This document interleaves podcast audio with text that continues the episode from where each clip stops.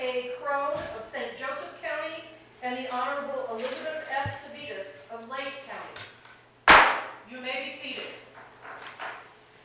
Good afternoon. So glad to see everybody in person, and so glad that it's sunny out. So we are here today on this case, um, counsel for appellant Mark Crandley.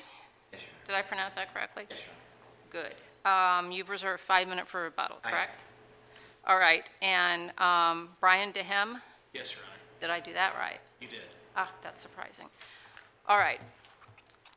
Is counsel ready to proceed? I am, Your Honor. You ready? Your Honor. All right. It's with you.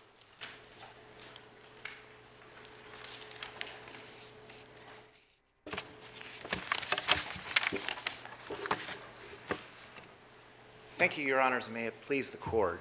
We're here today about a Clinton County ordinance passed by the appellants, the Clinton County Commissioners, that makes a general ban on the use of e-cigarettes throughout uh, county property, not throughout the county generally, but just on county property. This ban applies to anyone on county property, offices, vehicles, buildings. It applies to those coming to court in Clinton County and using the courthouse. It applies to the auditor's office, the treasurer, and those coming to use those constitutional offices. It applies to employees throughout all the offices. And it applies to the jail, which is county property. The sheriff asserts, and the trial court found, that the sheriff can give prisoners in the Clinton County Jail an exception to this general ban on the use of e-cigarettes on county property. So the question comes up on this appeal is whether the sheriff has this ability to overrule the generally applicable ban on the use of e-cigarettes. Now, you'll be Is told, there a difference between the uh, uh, original ordinance uh, 2012-4 and uh, uh, 2021-5? there, there is, the key difference. The 2012 ordinance came up in the long ago time now when there wasn't a state smoking ban, and it banned traditional cigarettes. The 2021 extension of that was to include in the definition of cigarettes e-cigarettes. So, uh, the little electronic cigarettes you, you can buy in convenience stores, or in this case, the jail commissary. That's the big change between the two. Otherwise, they, they stayed relatively the same. So is there a statute, a state statute that prohibits e-cigarettes? No, and in fact, the state smoking ban does not include e-cigarettes, but it allows us to extend the smoking ban uh, to include more restrictive readings uh, and, and positions. Um, and from our perspective, the extension of the definition of cigarette to include not just traditional cigarettes, but a new developing public health issue with e-cigarettes that arose after that time uh, is consistent with that. And there are other statutes that allow us to regulate both state, uh, both county property uh, and the county health and welfare. That, that's- Your position well. that you you can regulate the sale or just the uh, use? I think the sale creates a, a, a much different problem. Uh, our, our position, certainly we can regulate the use. I, I think the statutes on the commissary and the, uh, uh, the take care provision that the sheriff relies so much here would be a closer case on that. I'm not sure it gets them all the way there, but I think there's a fundamental difference between saying you prisoners have to obey the generally applicable law versus you sheriff can and can't sell this item in uh, the commissary. And I think it's important to. So are you trying to prohibit the sale or just the use? Just the use. That's all this prohibits. And in fact, prisoners in the county jail can buy these. They can't have them on their person. What they can't do is use them. The restriction that applies to anyone coming on the county property, just like coming to the auditor's office, you got to keep it in your pocket. You Isn't that buy it. already prohibited by state statute? It is not. Not for e-cigarettes, Your Honor. So what is your authority? I'm sorry. For regular cigarettes, it's already prohibited. It would be, yeah. So, but if a, a, somebody needing to see the auditor came in and had an e-cigarette, they'd have to put it in their pocket and couldn't use it. It's the same thing we're asking the prisoners So to why, do. why, why wasn't uh, an action brought under that statute that does not include the commissioners having authority to bring an enforcement action? You're talking about under the state smoking statute? Because the the commissioners have powers beyond that as well. We have at least, So you argue, the statute specifically authorizes a number of different entities uh, authority to bring uh, a civil action. In fact, this, the statute makes it a crime to, uh, to allow it to occur, right? And an infraction to allow it to occur, a misdemeanor to do it. Uh, One of which is, uh, one of the local officials is the local health officer, who serves generally at the pleasure of the commissioners. The problem we have with that, Your Honor, would be that if our ordinance, uh, our, our ordinance expands the statute as we're allowed to do, to create something that's more uh, restrictive. When you say expand, under what authority? This, the smoking ban uh, statute itself, and let me give you the exact cite, has uh, language in it that allows us to impose more restrictive um, uh, provisions, and that's 7.1-5-12-13, which says the chapter does not permit, prohibit a county, city, town, or other governmental unit from adopting an ordinance more restrictive than this chapter. And ours is more restrictive. We've included different types of smoking that would not prevail under the uh, state smoking But there wouldn't even be any argument if, if, if the local health officer, or the Alcohol Tobacco Commission, or the state health officer, or uh, a local hospital brought the action, right? So, I, I agree, Honor. Smoking. Yep, I, I, I agree. And with the why- general, why- I guess my question is, why wasn't that suit brought as opposed to bringing one where you have to jump through these hoops and, and convince us that the commissioners control uh, the internal operation of a jail, which the case law uh, suggests uh, they don't? we don't believe we're trying to control the internal use of the jail. And in fact, I think suing a prisoner while he's in the custody of the uh, sheriff may cause more problems along that line. Plus, uh, It allows the civil action to be brought against whoever's allowing the uh, smoking to occur in a place of employment, which would include the jail, right? that, that would be true, Your Honor. And that may be a different way we, we could go through this, but we ultimately wanted to resolve this issue once and for all in one civil declaratory judgment action, which is what the case was originally brought as. And the question then becomes whether we have the power to enforce our local ordinance, which the General Assembly has left it to. If you got a lay down under the statute, I don't understand why you're bringing the action in, in the name of somebody else. As far as somebody suing somebody else, as far as bringing the suit against the sheriff as opposed to prisoners? Because as of right now, the prisoners are not allowed to smoke and the sheriff's not selling them that product. Or, They, they were at the time, yeah. Right. And we passed an ordinance that, that we would like enforced and, and we have some uncertainty. could have stopped it by just having the local health officer file an action to prohibit the sheriff from allowing anybody to smoke in the jail under that statute, right? That's one possible way, Your Honor, but I would say we'd also have the legislative authority and the authority as the commissioners to pass ordinances that carry out the smoking ban through, and the gen, our general And you might, but that's certainly a heavier lift.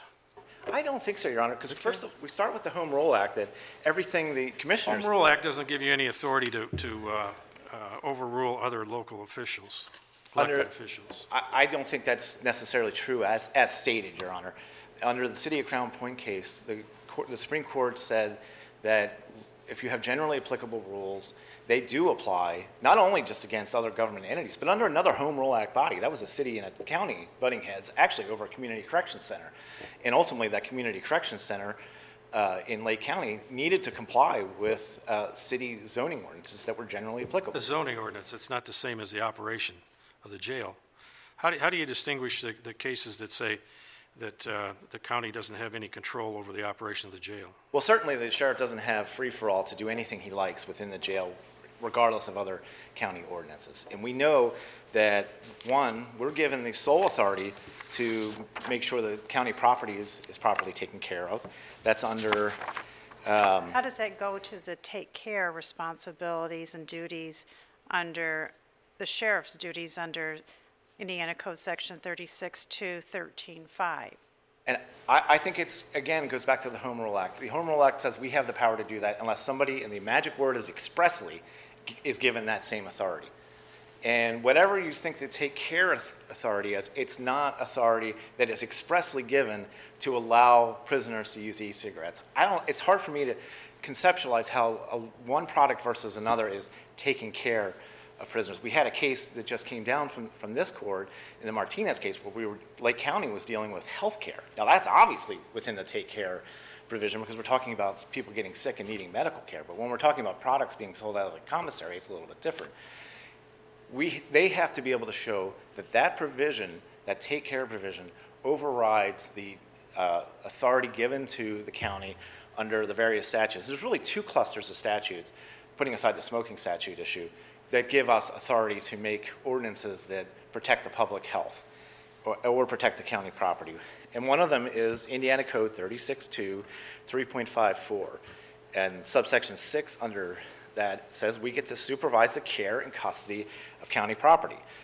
And then uh, 36.2 to. Okay, so care and custody of county property, how does the use of e-cigarettes relate to that? The concern is the chemicals and dangerous material that's in these cigarettes being breathed secondhand by people around it. We care about the employees whose health insurance we pay for, who are our neighbors. We want to make sure they're safe, But your authority is over the property. and we don't want dangerous chemicals in the property. We would, I would also say that under the health and safety statutes, there's, there's two of those which go directly to protecting the general health and safety, whether it's property of the county or otherwise. And how does, how do e-cigarettes harm others? Because I, I don't know. You'll have to tell me. There, there's a dispute about that uh, between the parties, but there was a legislative decision made by the commissioners when they enacted it that they do. There is a body of research that says there's hard metals in these, and when they're bre- breathed either by the initial user or others, they can cause all kinds of damages based on the interaction of heavy metals within the body. That, that's, again, I think Talking about the specific person or the people around? people around as well, Your Honor. Just like with secondhand, maybe not, the body of knowledge about secondhand e-cigarette smoking is not the same as it was when we were banning secondhand cigarette because there was decades of research done on them. We're just not there yet. But the commissioners have made their decision that, that we want to be ahead of that, not behind it. The General Assembly has given us that authority. Well, the- the, the commissioners only have the authority authorized given to them by the legislature, right? Yeah, I'm sorry, Your Honor, I didn't cut. The commissioners only have the authority given to them by the legislature, right? Yes, but there's two ways we get there, through the Home Rule Act and our general authorities, and the fact that we're supposed to assume we have authorities, and then the specific statutes that allow us to regulate property, like the jail, and public health, like the inhalation of dangerous chemicals. Well, you have, you have a general statute that says you have, you have a right to maintain and, and, and control uh, county property, but there's a specific statute that gives the sheriff uh, control over the, uh, uh, taking care of the county jail and the prisoners therein. I, I would disagree that that's more general, or more specific. I think than- that's more, less specific than, than the general authority to uh, take care of county property? On the use, when it comes What, what, what is the purpose of that, that provision in that statute? to place upon a duty for the sheriff to be the point person in making sure that the sheriff, the jail is safe, that, sh- that inmates get medical treatment, things like that. It's not to say that they get to override the same rules that apply to everyone else uh, within the county or within the county property. They don't get into prisoner exemption under that take care Well, the. Home Rule Act says that the board can exercise the power only if that power is not expressly granted to another entity. And, and, and And you don't read that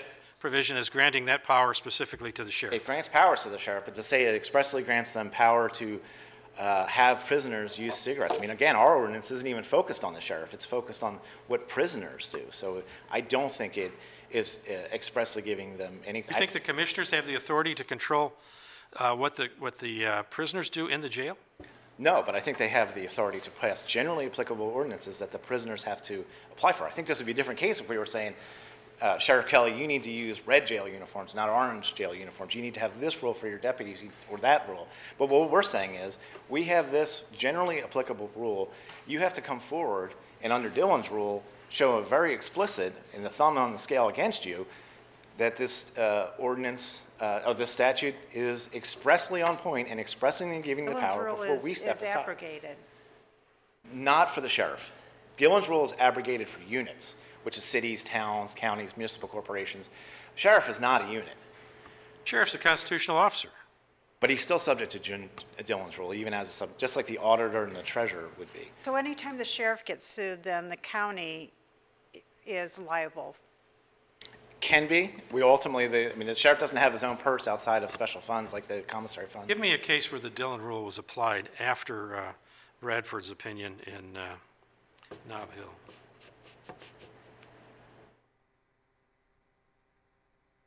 Most, most cases these days deal with units, but it's certainly Can you give me a case? not off the cuff, but I know there are some, Your Yep. Honor. Yep. But, but Dillon's rule has not been fully abrogated to anything other than units under the home Where rule. in Nob Hill it has. Nob Hill applied, I believe, to, to units of government, so it's Also specifically said the Dillon case is, is, uh, the Dillon rule is abrogated. under the Home Rule Act, which applies to units. Yeah, And the sheriff is not a unit, he's not. He's not a unit. so he doesn't have Home Rule So Act. So he doesn't have Home Rule Act powers or an abrogation of the Dillon's rule. So then you're saying that, that it's always, the sheriff is a- not a separate unit of government. So that means then, under your arguments, the county's always liable for anything that the sheriff does or doesn't do. if you're saying that. I'm not going quite that far. I would say this is a very murky area. We're getting into some issues of tort law that don't Tell necessarily me apply. where you separate it. I would say when it comes to generally applicable ordinances, we have the ability to pass an ordinance that applies to everyone that's in the county. That's not county. answering my question. I'm sorry, Your Honor, don't mean not to answer your So question. where do you separate the liability, county's liability for the sheriff's act- actions or inactions? Within the sheriff's constitutional ambit, he's solely responsible. But that also includes carrying, Explain that, give me an example. Well, I- I think I'd go back to uh, the example I gave earlier about jail uniforms or what the security measures are in the jail. We're not tinkering with that. We don't think we can tinker with that. That's up to the sheriff.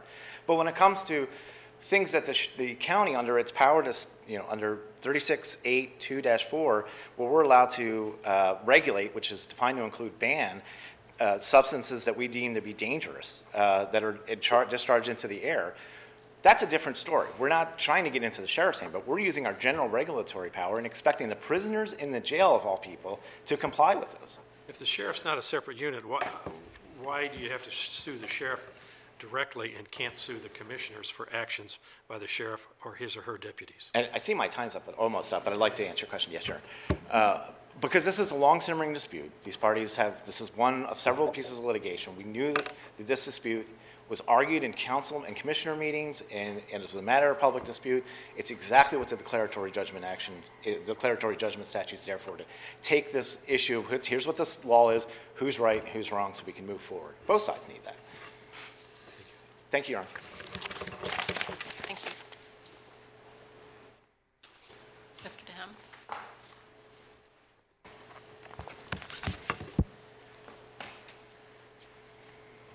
May it please the court. This case is not about a uniformly applicable ordinance or the right to get, gain an, ex, an exemption from it. That's the wrong question. This, the central question in this case is whether or not the Home Rule Act or any other statute authorizes a Board of Commissioners to regulate conduct and, and materials inside of a county jail when our courts have historically and uniformly understood that that authority belongs solely to the sheriff. Who pays for misconduct within the jail caused by the sheriff or his employees? The sheriff does. Out of what? For mis- Sheriff doesn't have a separate uh, taxing power. I'm sorry, Your Honor, who pays for misconduct or? Yeah. In this particular situation, the sheriff holds. In any particular situation, if the sheriff uh, causes uh, liability, who pays for it? The sheriff has the duty to pay for the, any type of misconduct. Now, whether that comes out of his budget or ultimately um, comes out of, He doesn't have taxing authority. He has, his budget is a function of the county commissioner's budget, right?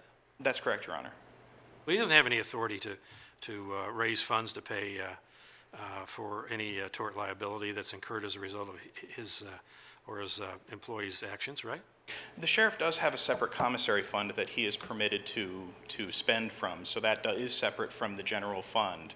Um, With regard to any particular liability, our courts have held that the sheriff is the primary, is the correct party to any type of. He's the correct party, but he's not the one that ultimately pays, right? I, I- think whether he's the one that ultimately pays or not is, uh, I would say ultimately it comes from, it, the funds ultimately do come from the, the money that is raised by the county itself. Who has a duty to take care of the um, prisoners? The, the take care provision, is that the county or is that the sheriff? Your Honor, it's the sheriff. The, uh, the statute itself, and that's uh, 36-213-5, expressly states that the sheriff has the duty to take care of the jail and the prisoners in there. And in doing so, our courts, courts have held that whenever deciding for civil liability purposes who had the duty to act in those particular situations was the sheriff. So conveying the duty to take care of the jail and to take care of the prisoners in there necessarily conveyed the authority to fulfill that duty. So what about uh, Indiana Code Section 36824, that a unit may regulate conduct or use of possession of property that might endanger the public health, safety, or welfare? Who has that responsibility? Who's the unit? When it comes to whoever's the unit, I believe the county is the unit. This case, though, is a very unique type of situation when it comes to the Home Rule Act because it's not a typical home rule case where a county as a whole is butting up against a city or trying to determine whether or not a particular power exists in the first place. Here you have the county commissioners, which in and of themselves, they are not a unit. The county is the unit. So then, under the statute then that I just cited, then it- says that the unit, which would be the county, has the ability to um, regulate public health, safety, and welfare. So then that would go in favor of the commissioner's argument that they can ban e-cigarettes. No, Your Honor. Broadly speaking, the county does have the authority to regulate health, safety, and welfare, but the take care of provision in the statute is a more specific provision that exempts the jail. So how do we reconcile those? The way that we reconcile them is that the county has the authority to regulate health, health, safety, and welfare, but when it comes to the health, safety, or welfare of prisoners or inmates in the prison, that's the sheriff's responsibility to take care of the inmates in there. And the reason for that is that this is a very different animal.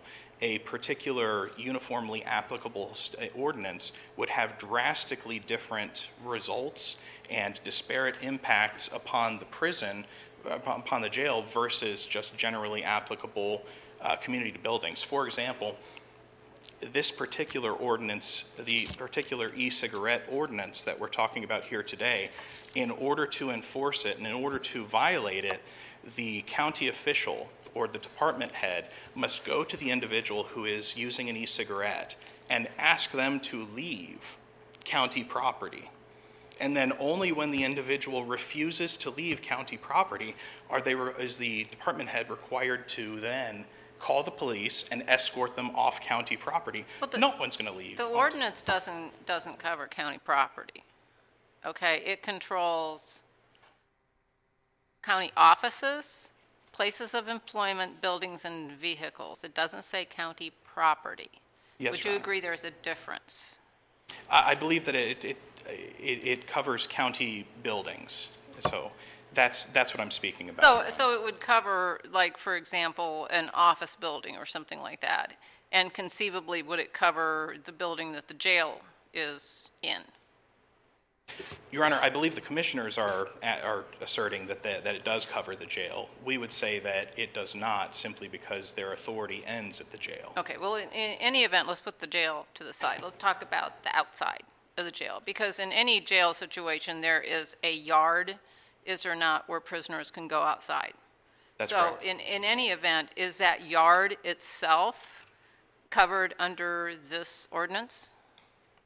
No, Your Honor, that again would still, would still be inside the jail. Okay. Because this particular jail facility includes the yard. We still have the fences and the inmate, and the prisoners are still required to stay in. So what about county property, excuse me, such as parks, um, fairgrounds? Are the, if that's a county, I'm not sure that it's county or state, but with that, they can regulate that as well then?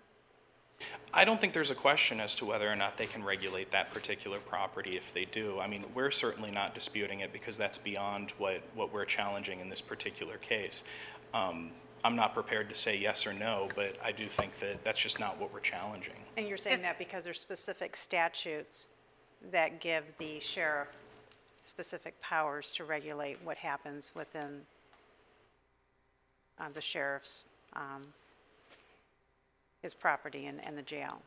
That's correct, Your Honor. The take care of statute specifically authorizes the, the sheriff to do just that, take care of the, the prisoners inside the jail. So are there DOC regulations that the sheriff needs to follow?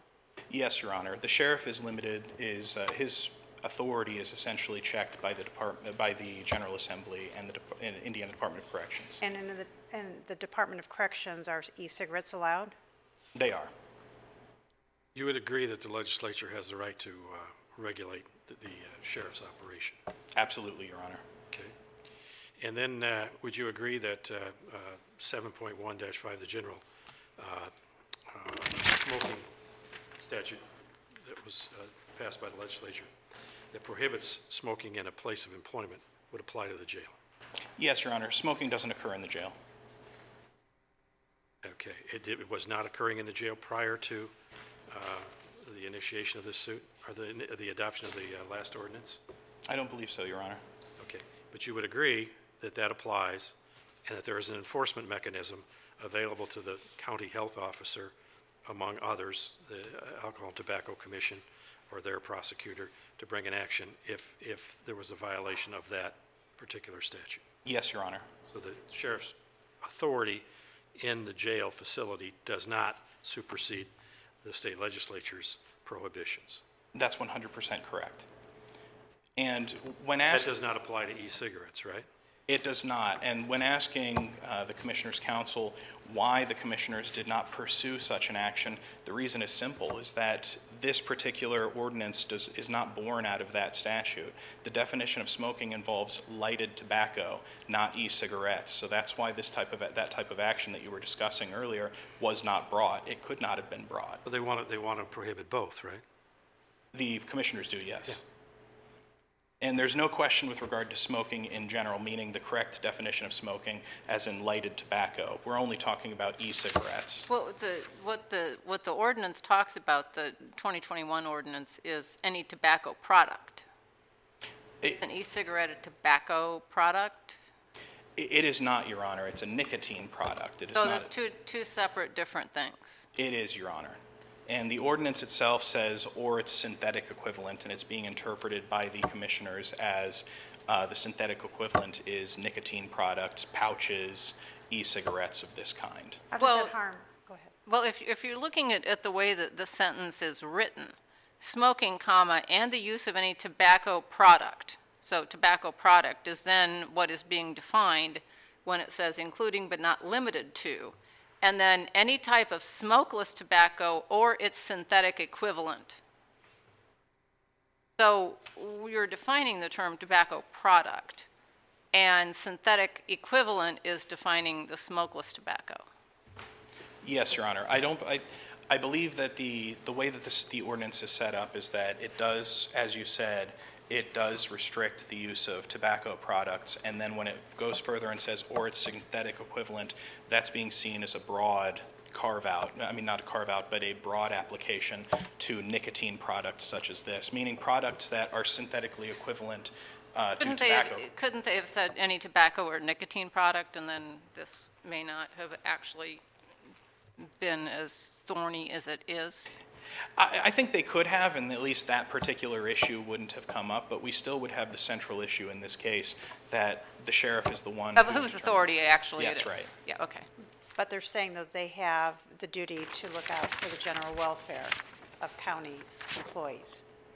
So what is the harm, in your opinion, of these e-cigarettes on the general public or- or people around, people who are vaping? Your Honor, that wasn't an issue in this case, and that hasn't been litigated in this case. So I'll, I'll be very forward and say that we don't actually have a lot of information in the record about the dangers of e-cigarettes or, or whether or not they're a safer alternative. I know that you can find both answers whenever you do some research, but I think the, the main issue to look at here was that when council said that the commissioners made a legislative decision that these e-cigarettes were dangerous, vaping was dangerous, and that's why they passed this ordinance. Our record demonstrates in this case that that is uh, undeniably not correct. In fact, the commissioners filed a motion to correct error in this case uh, based upon newly discovered evidence, and that newly discovered evidence was the dangers of vaping. So, presuming that that motion was correct and forthright with the trial court, the commissioners could not have had that particular information as the basis for their passing this ordinance in the first place. So it basically is who had the power kerfluffle rather than anything else. That's 100% the case. And I would talk about briefly um, that first, when deciding whether or not this is a home rule case, um, that this is not the typical home rule case, like I said. We're not butting up against a city. We're not deciding whether a power exists in general. We know that the power to administer the jail exists. The state of Indiana and its uh, authorized officers have been administering jails ever since the creation of this state. And So what the commissioners are essentially saying is not that we're saying that this power exists now under the Home Rule Act. They're saying it's no longer the sheriff's, it's ours now.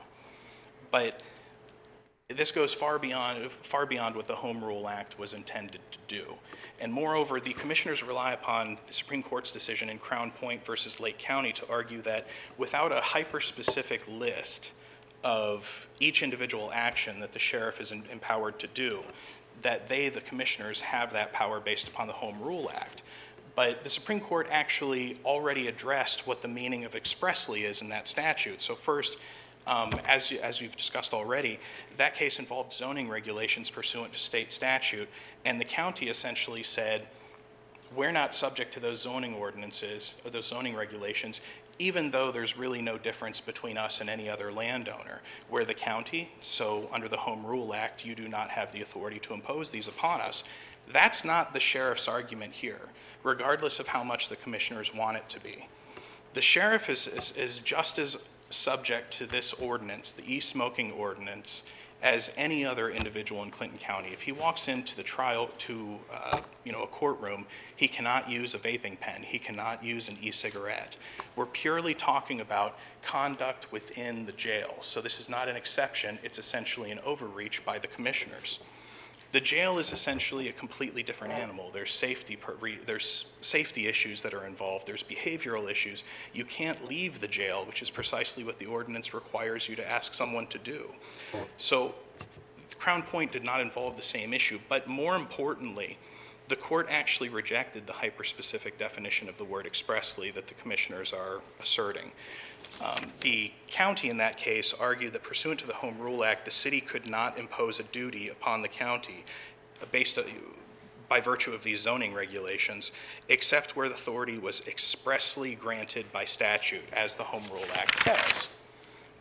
But there was no express statute that said you can apply these zoning regulations to another unit, or you can apply them to the county, you can apply them to another county officer. And the Supreme Court actually took a practical approach to this and said, we haven't found any statute that says something like that. They just don't exist. You don't have to sound like it's such a surprise that they took a practical approach. They, they, they're able to watch the uh, recording of this. I guess I'm just happy they took a practical approach because that practical approach really helps our case. Um, with, because essentially here, there are no statutes that say what the commissioners want them to say for the sheriff. There's, I, I've been able to un, uh, unable to find, and the uh, commissioners have have not presented any statute that says so and so or this particular county officer may create an exemption from a statute passed by or from an ordinance passed by the county board of commissioners. That just doesn't exist. So essentially, the court said that expressly granted does not mean that you actually have to list out those words. We instead look at the plain meaning of statutes, the plain meaning of the take care of statute, and we determine what that says. But that's exactly, the exact opposite is what the commissioners are arguing for here today. So the- the sheriff can't do whatever the sheriff wants to do. Absolutely not. So where, where do you draw the line? Sure. I think there's plenty of lines. First, you have the General Assembly that regulates the, that can regulate the, the sheriff and does. And then when it comes to the County Board of Commissioners versus the sheriff, the County Board of Commissioners unquestionably have the duty and the authority to maintain and repair the jail. That's quite accurate. Once that is done, based upon Weatherholt versus Spencer County, Waldrop versus Waldrop, any number of cases that have already been decided, once that is completed, the sheriff then becomes the caretaker of the jail. The sheriff has the authority and the duty to take care of that jail and to take care of the inmates in there. Now, one of the obvious questions that I, maybe I shouldn't say obvious, but one of the natural questions that would come about then is what happens if the sheriff is just bad at his job?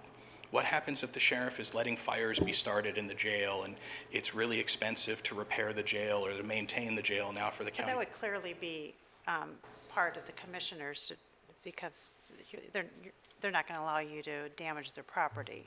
So they would have authority over that type of behavior. Would Well- you agree? No, Your Honor, actually. If they, were if you were setting fires in the jail? The commissioners would not have the authority over that. Legislature does. The under the legislature does. Constitution. The legislature would have the, author- would have the authority over that conduct, and so would the sheriff. The commissioners, though, they have the power of the purse. They have the power to say th- to the sheriff that he is allowing conduct to occur in the jail that makes it extremely expensive to maintain the jail and to repair the jail. So we're only going to allocate what is reasonably necessary, presuming that you would have done your job appropriately. Now, that's not happening here, but it's just an important aspect to remember to this case that there are checks and balances already in place, and there is no need for an essential switch of power or power grab here. So what's really going on in this case? You know, I, I think essentially it is a misinterpretation of who is responsible.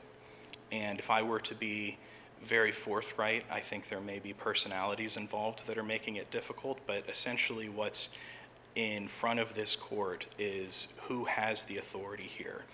And the sheriff's position that he has the authority over the jail has been the position of this court and the Supreme Court and the General Assembly since the inception of this state.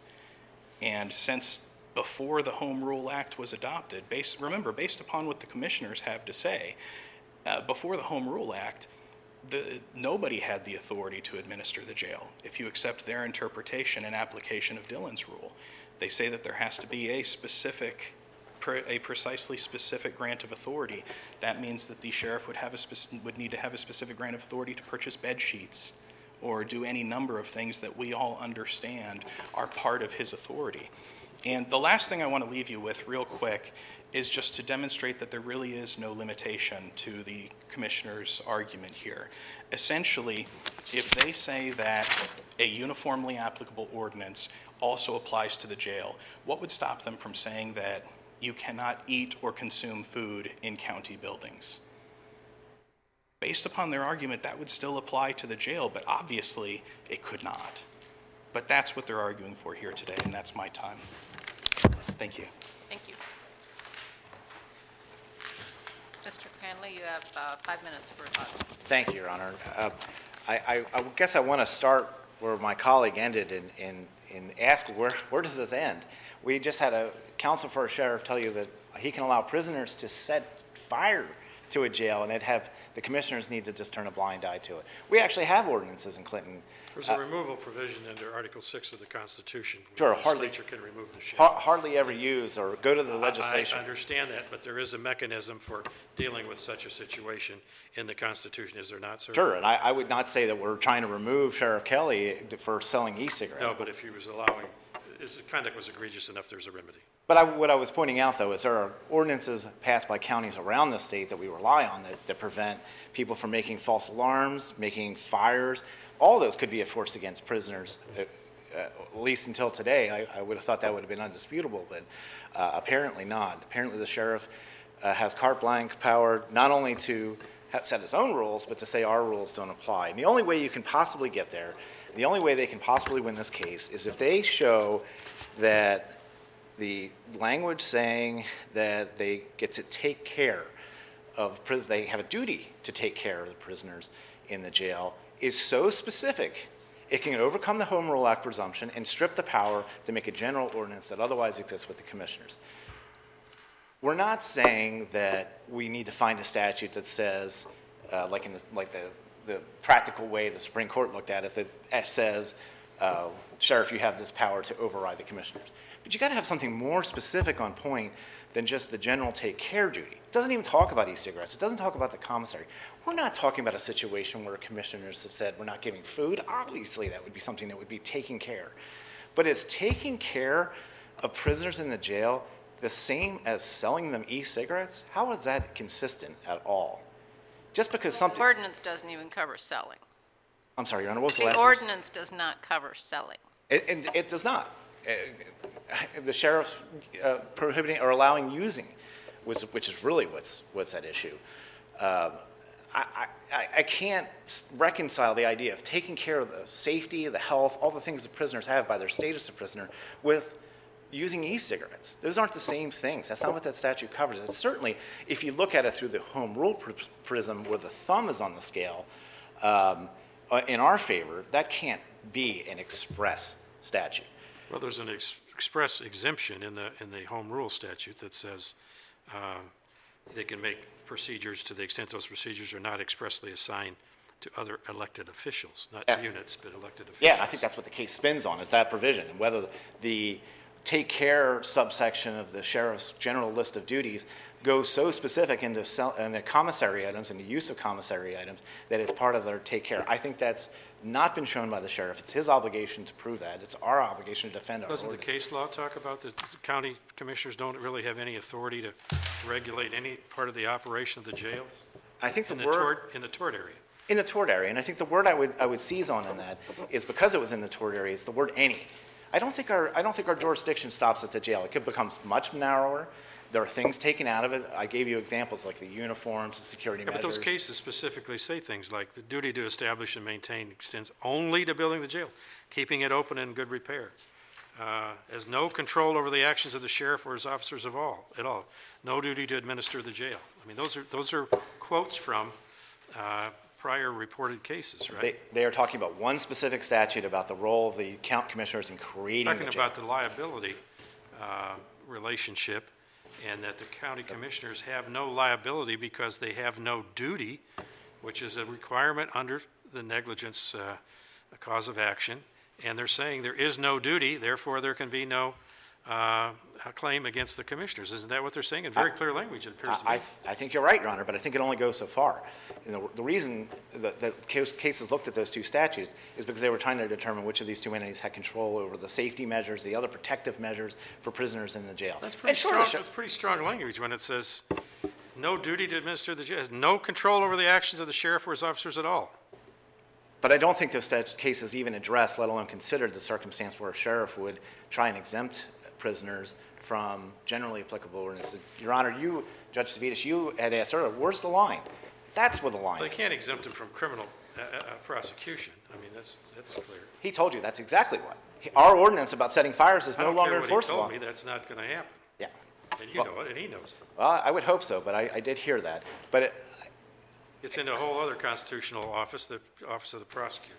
Well, but we have our own ordinances about setting fires, and we're, under his view, that May or those- may not be valid depending upon whether they, they duplicate a s- a state uh, statute. Possibly, but, but the idea is that these types of things have been considered by counties around the state as enforceable, which would be taken out uh, by the, the sheriff's way uh, of looking at, at the world.